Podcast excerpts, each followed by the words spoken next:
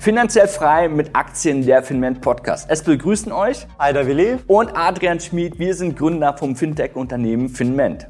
Heute das besondere Thema ist weit verbreitet. Inflation, ähm, Zinsveränderungen, Stagnierung der Wirtschaft. Was ist eigentlich wirklich los? Wir wollen uns anschauen, welche Branchen davon profitieren. Wie kannst du davon profitieren? Was ist wichtig zu beachten? Und wir schauen uns genau diese Daten an, dass du das auch nachvollziehen kannst. Thank you.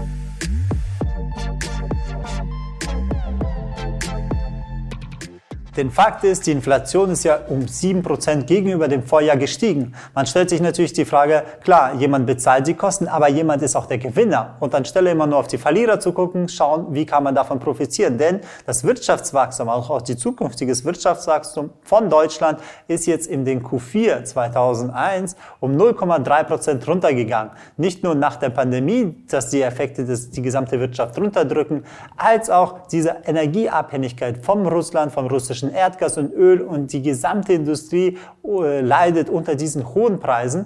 Zugleich sind auch die Konsumentenausgaben zurückgegangen, weil die Leute auch einen gewissen Schock haben von den steigenden Preisen. Sie hoffen, dass der Preis wieder runtergeht, als auch, dass die Bundesbank direkt warnt vor der Rezession. Deswegen stellt man sich die Frage, wie reagiert man denn, wenn wir jetzt die Aktien angucken, beziehungsweise allgemein die Märkte angucken. Nasdaq ist um 14 Prozent gefallen, DAX um 3,5, S&P um 9 und der äh, chinesische Index Shenzhen um 9 Prozent. Dementsprechend muss man sich jetzt fragen, was mache ich mit meinen Aktien? Beziehungsweise viele Zuschauer fragen uns, Gibt es überhaupt in so einem Umfeld überhaupt noch Schutz? Kann ich mich davor schützen vor der Inflation oder vor diesen Wirtschaftsproblemen? Welche Branchen, welche Wirtschaftssektoren profitieren davon? Wo soll ich jetzt mein Geld umschichten? Wo soll ich investieren, um in den nächsten Jahren profitabel zu bleiben? Und was passiert mit der hohen Inflation? Bleibt sie oder geht sie weg oder kann man da überhaupt aktiv profitabel wirtschaften? Und das ist jetzt die spannende Frage. Ähm, man muss da jetzt keine Schwarzmalerei betreiben, sondern wir schauen uns ganz genau an, welche Unternehmen davon wirklich auch profitieren? Und ist denn das wirklich so dramatisch oder ist, sind, befinden wir uns in der größten Chance aller Zeiten, um davon in Zukunft wirklich einen anderen Blickwinkel zu bekommen? Wir schauen uns also mehrere Sektoren an und auch noch passende Aktien, die in diesem Sektor am besten sind. Okay, starten wir doch gleich los. Was ist überhaupt die Ursache? Was ist das Problem dieser Inflation? Ja, da muss man sagen, wir haben erstmal, äh, was bekannt ist aus der äh, Nachfolge der Pandemie, ähm, Lieferkettenprobleme.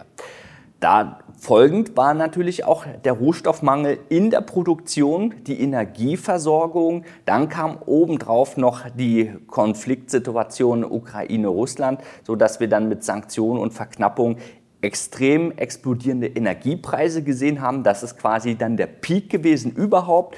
Und wenn wir uns anschauen, wer hat hier ähm, die größten Verlierer auf dem Zettel, das sind natürlich Unternehmen, die von Produktionskosten ähm, betroffen worden sind, von Drosselungen oder Sanktionen, als auch dann dadurch natürlich die Gewinne komplett weggeschmolzen sind. Also zusammengefasst, durch die hohen Kosten haben sie einfach nur weniger Gewinn machen können, weil der Umsatz nicht gestiegen ist. Sie konnten den Umsatz nicht weiterreichen, aber die Kosten sind einfach enorm angestiegen und in der Konkurrenzumfeld, wenn man seinen Umsatz nicht steigen kann und die Kosten zu groß werden, dann muss man entweder dicht machen oder nicht weiter produzieren oder ein bisschen runterfahren. Das ist die Gruppe A, die stark von diesen Kosten und Inflation sozusagen verliert. Und dann gibt es die zweite Gruppe, das sind die Gewinner, Unternehmen, die davon profitieren. Die können natürlich ihren Umsatz steigern, weil sie diese Marge obendrauf sofort eins zu eins im Markt umsetzen. Da gucken wir uns die Werte natürlich auch an, welche Branchen davon profitieren.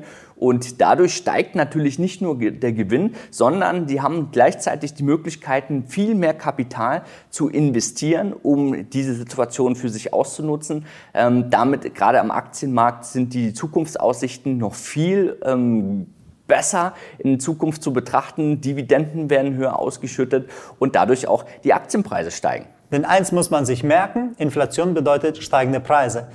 Wer erhöht die Preise? Die Unternehmen erhöhen die Preise. Wenn sie höhere Preise sind, dann verdienen sie auch mehr Geld, also machen sie mehr Umsatz. Und das ist halt der Schlüsselfaktor. Man muss nicht nur gucken, wer zahlt die Kosten, sondern wer profitiert davon. Deswegen starten wir auch gleich mit drei Sektoren. Mit dem ersten, einen der wichtigsten Sektoren sind Basiskonsumgüter. Das sind antizyklische Konsumgüter. Warum ist das überhaupt wichtig, beziehungsweise warum profitiert er von der Inflation? Denn Die Basiskonsumgüter, das ist die Gruppe der Lebenshaltung. Das heißt, bedeutet alles, was man zum Leben im Einzelhandel kauft, alles, was man so verwendet, ist in diesem Sektor drinne. Für sie ist klar, die Nachfrage bleibt stabil. Ne? Wir kennen das sogar, oder erhöht sich, wie zum Beispiel bei Klopapier, ne? da wird sie ein bisschen größer. Aber sonst bleibt die Nachfrage immer stabil, weil die Leute brauchen die, äh, diese Produkte, um weiter auch ihr Leben zu bestreiten. Dadurch haben sie halt den großen Vorteil, dass sie ihre Preise direkt anpassen können. Ne? Weil man weiß, dass der Kunde abhängig ist, führt es dazu, dass man die Preise, die Kosten weitergeben kann und kann dadurch seine Gewinnmarge komplett stabil lassen. Kurzfristig muss man aber aufpassen. Ne? Diese Unternehmen, auch wenn sie gut sind, auch wenn sie weiter im Umsatz steigen, gerade sind die Märkte korrigiert, da muss man auch gucken, in diesen kurzen Abverkaufswellen werden auch diese Aktienpreise drunter leiden. Was aber eher ein Vorteil ist, weil man kann dann diese guten, starken Unternehmen günstiger einkaufen, um dann von der Zukunft zu profitieren. Weil die Frage stellt sich, wieso sollen sie in der Zukunft dann besser sein oder mehr Umsatz machen. Es gibt zwei Punkte, denn die Unternehmen, jetzt haben wir so die zweite Krise, ja, äh, diese Unternehmen haben ja den Vorteil, sie haben es ja überlebt. In Krisen gehen die Unternehmen immer pleite. Bedeutet auch, viele Konkurrenten gehen insolvent und der Markt wird kleiner, wobei die Nachfrage ja da bleibt. Und dadurch können sie, haben sie überlebt, haben sie einen neuen Burgkram und können dadurch weitere Produkte absetzen und sie können als erstes die Preise anpassen, weil sie sind direkt am Kunden. Sie können direkt an den Einzelhandel diese Gewinnmargen auch stabil weitermachen. Bedeutet, in diesem Sektor findet eine Bereinigung statt. Äh, wenn weniger Konkurrenz auf dem Markt ist, bleibt natürlich für diejenigen, die übrig bleiben, viel mehr übrig.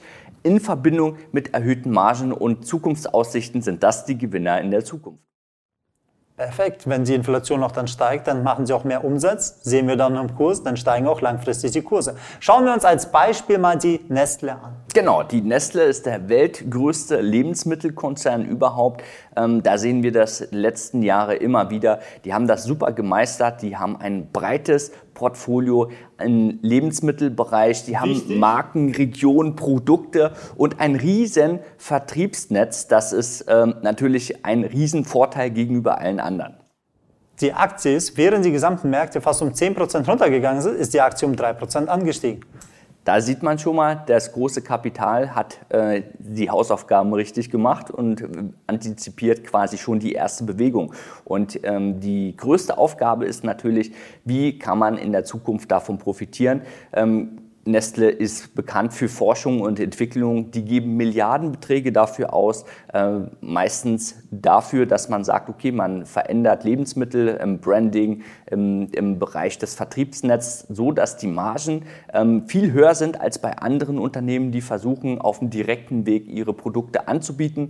Ähm, das sind Milliardenbeträge, die dort auflaufen und Anhand von Verträgen über mehrere Jahre und Jahrzehnte sichert man sich somit äh, quasi ein Alleinstellungsmarkt im, direkt im Lebensmittelbereich. Fakt ist, sie beherrschen so sehr gut das Vertriebsnetz als auch die Herstellung und dadurch sind sie auch unabhängiger von Dritten und können viel besser auf die Situation reagieren. Sie können besser die Kosten kontrollieren als auch die Transportkosten optimieren und für die Entwicklung, die, die investieren das Zweifache an Forschung und Entwicklung gegenüber Pepsi Cola, der ist sozusagen der zweite größte der zweitgrößte im Umsatz nach Nestle und die sind sehr, sehr aggressiv und Innovationsführer, weil sie wissen, wenn du in der Krise aggressiv die Marktanteile wieder gewinnst, die behältst du auch danach.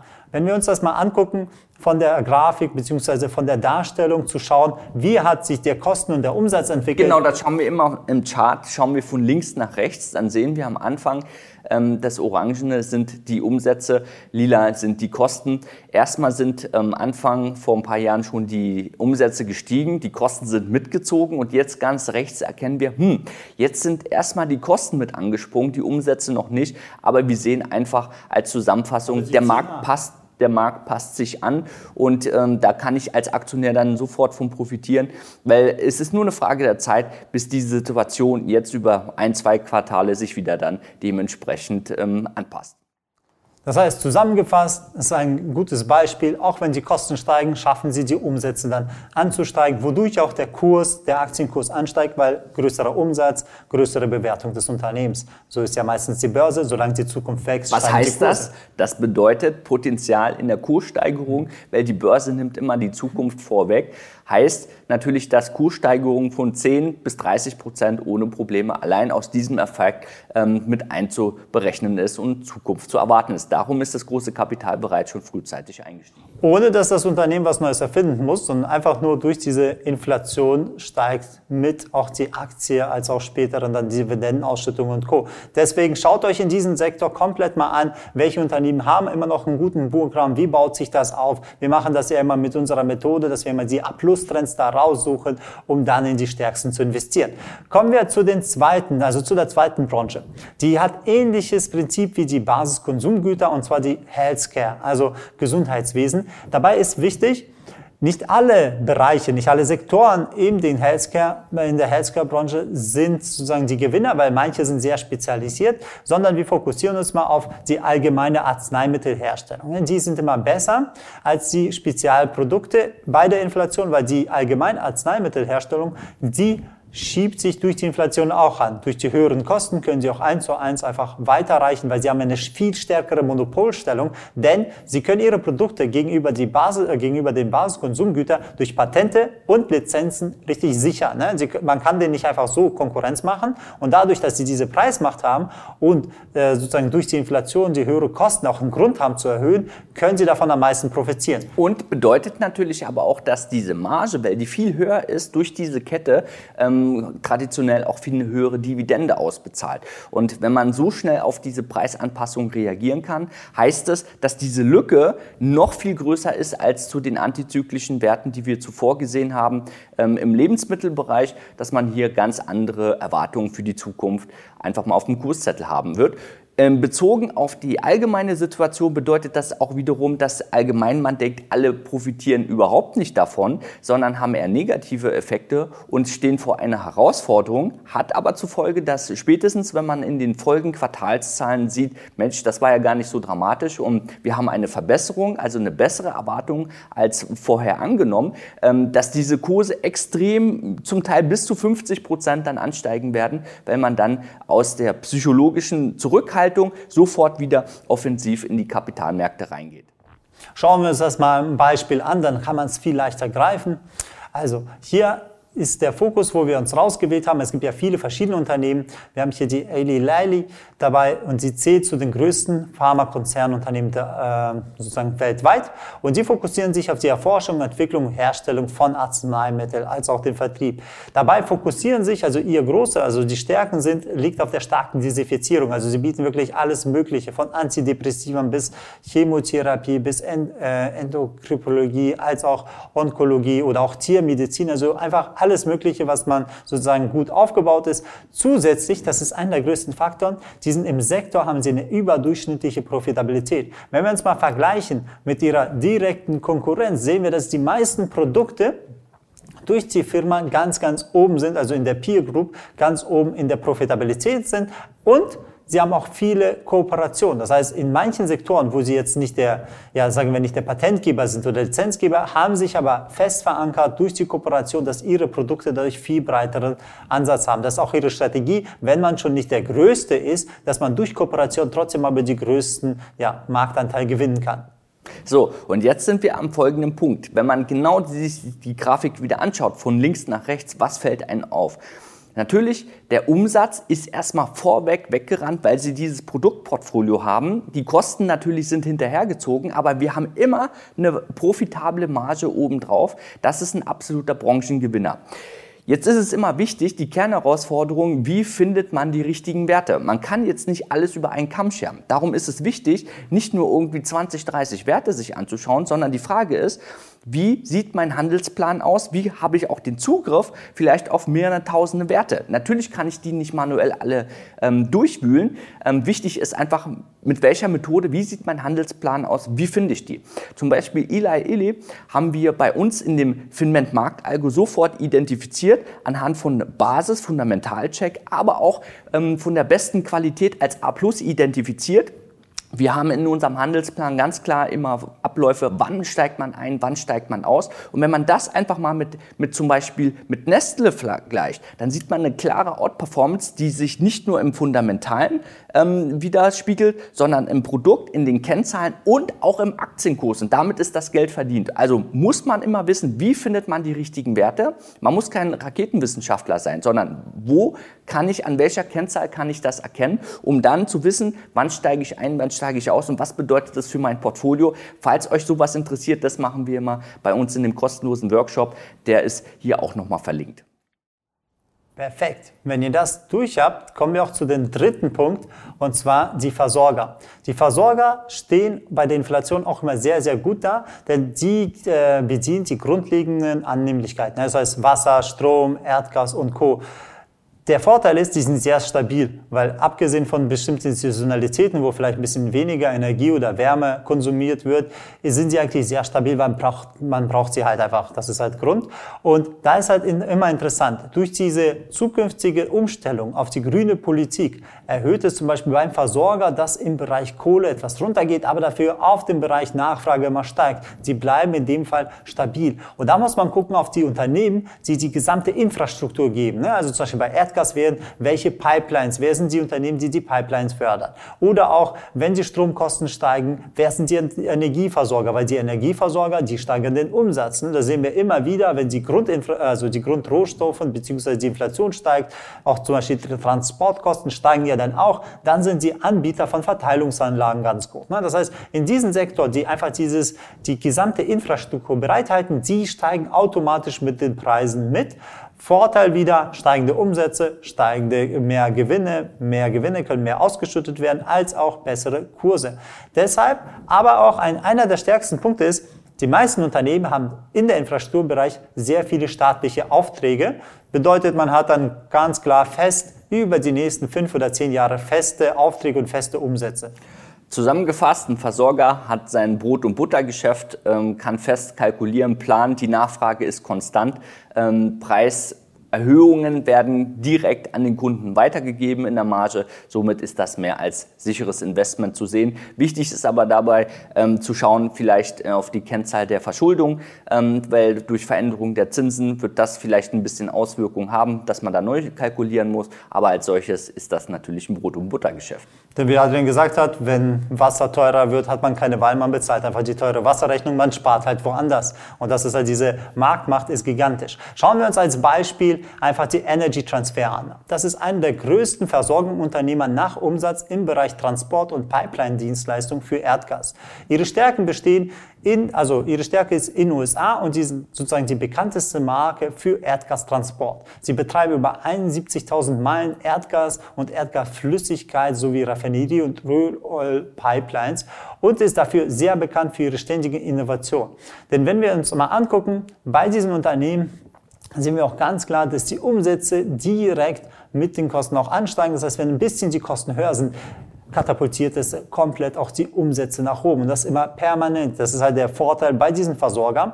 Das Interessante, wenn wir uns mal anschauen, wie hat sich das die letzten Jahre entwickelt, so war das immer bei diesen Unternehmen, was stark mit dem Erdgas verbunden ist, dass immer wenn der Erdgaspreis sozusagen nach oben gegangen ist, dann kurz auch darauf auch der Aktienkurs dieses Unternehmens stark nach oben gegangen ist. Ne? Und was wir jetzt sehen ist, der Erdgaspreis ist ja massiv angestiegen, ja, gegenüber, so, gegenüber früher. Und zusätzlich sehen sehen wir auch jetzt die ersten stärkeren Trends bei dem Unternehmen und zieht das Unternehmen immer weiter nach, weil jetzt kommen erst in diese Quartalsberichte diese zusätzlichen Einnahmen rein und wenn gute Zahlen kommen, ja, dann katapultiert die Aktie nach oben. Und das ist ein gutes Beispiel dafür, wer so einen Wert nicht auf dem Schirm hat, der kann sowas auch nicht handeln. Also wichtig ist, wie findet man solche Werte? Wieder die Kernfrage, um davon einfach logisch von profitieren zu können, weil ein Anbieter im, in diesem Dienstleistungssektor ist quasi ähm, unumgänglich zugänglich bedeutet, dass garantierte Aufträge auch in Zukunft stattfinden. Ist nicht unbedingt nur abhängig vom Gaspreis, sondern einfach nur von der Dienstleistung.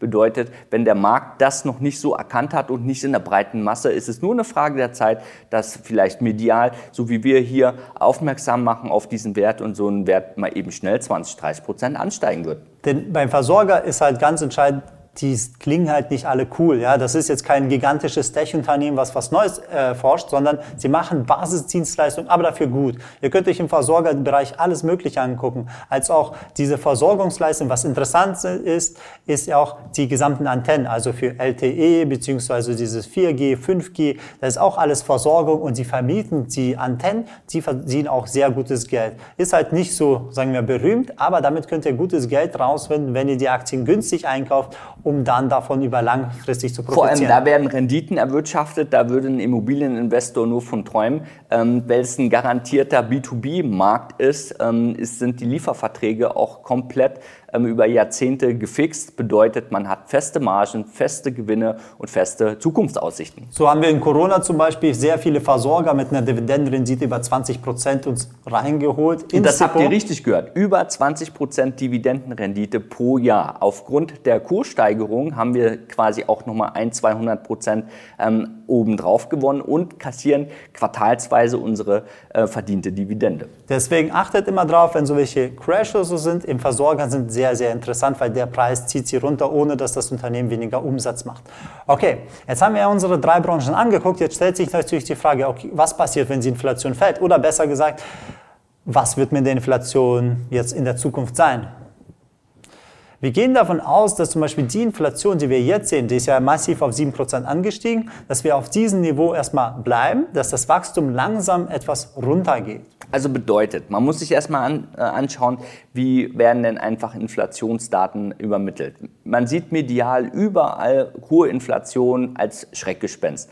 Aber wenn wir uns das anschauen, dann ist ganz klar, die Inflation wird immer berücksichtigt auf Sicht von den letzten ähm, zwölf Monaten. Jetzt haben wir Lieferkettenprobleme gehabt ähm, in der Nachfolge der Pandemie, äh, Kriegsszenario, steigende Preise, Sanktionen. Also alles, was passieren konnte, ist quasi eingetreten. Dadurch haben wir jetzt auch so eine hohe Inflationsrate. Aber das kann man jetzt nicht erwarten, dass sich das einfach so die nächsten Monate und Jahre weiter vorzieht, sondern wenn wir sehen, wir haben ein hohes Bewertungslevel, dann müsste ja die Inflation nochmal extrem ansteigen, um zu sagen, wir sind dann wieder über 5, 6 Prozent. Bedeutet einfach, wenn wir einen Peak haben, auf der unteren Seite wird die Inflation wieder gegen ein, zwei Prozent sich reduzieren. Und das hat der Markt jetzt noch nicht mit eingepreist. Bedeutet aber, dass dieser Markt ähm, in den Aktienkursen wird ja immer die Zukunft eingepreist, das jetzt nicht annimmt, eine extreme Chance ist für Neubewertungen, ähm, die negative Bewertungen rausgenommen werden, wieder zukünftig, man sieht es hier an der Grafik,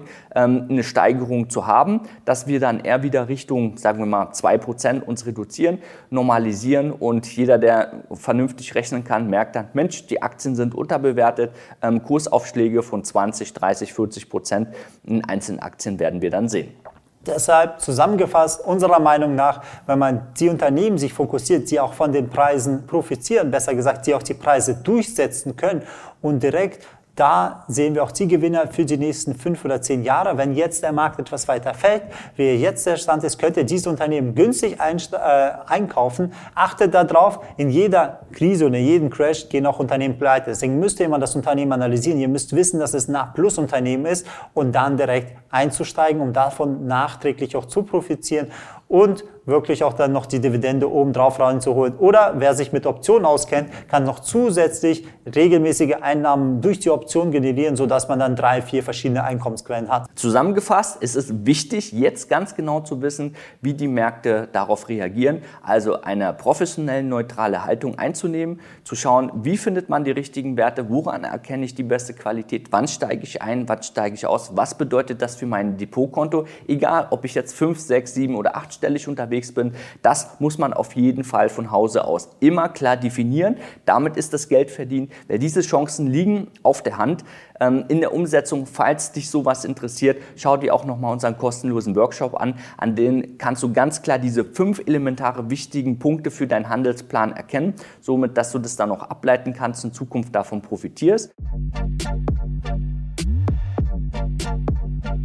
Das war finanziell frei mit Aktien, der Finman Podcast mit Adrian Eider. Natürlich werden wir euch auch in Zukunft über die aktuellen Märkte und die Krisenzeiten oder auch positive Zeiten weiter im Blick behalten und informieren über alle Updates, Situationen, Chancen, fundiertes Wissen in diesem Bereich zugänglich zu machen. Das ist unsere Mission, finanzielle Bildung weiter zu verbreiten. Natürlich, wenn euch das gefallen hat, bitte empfiehlt uns auch weiter, zeigt es euren Freunden, Bekannten, damit sie auch davon profitieren kann. Auf jeden Fall findet ihr weitere Inhalte bei uns hier. Ähm, wir haben viele Beiträge bereits erstellt. Ähm, absoluten Mehrwert für dich und ich möchte einfach mich bedanken fürs Zuhören. Bis bald, Adrian und Aida. Bis bald.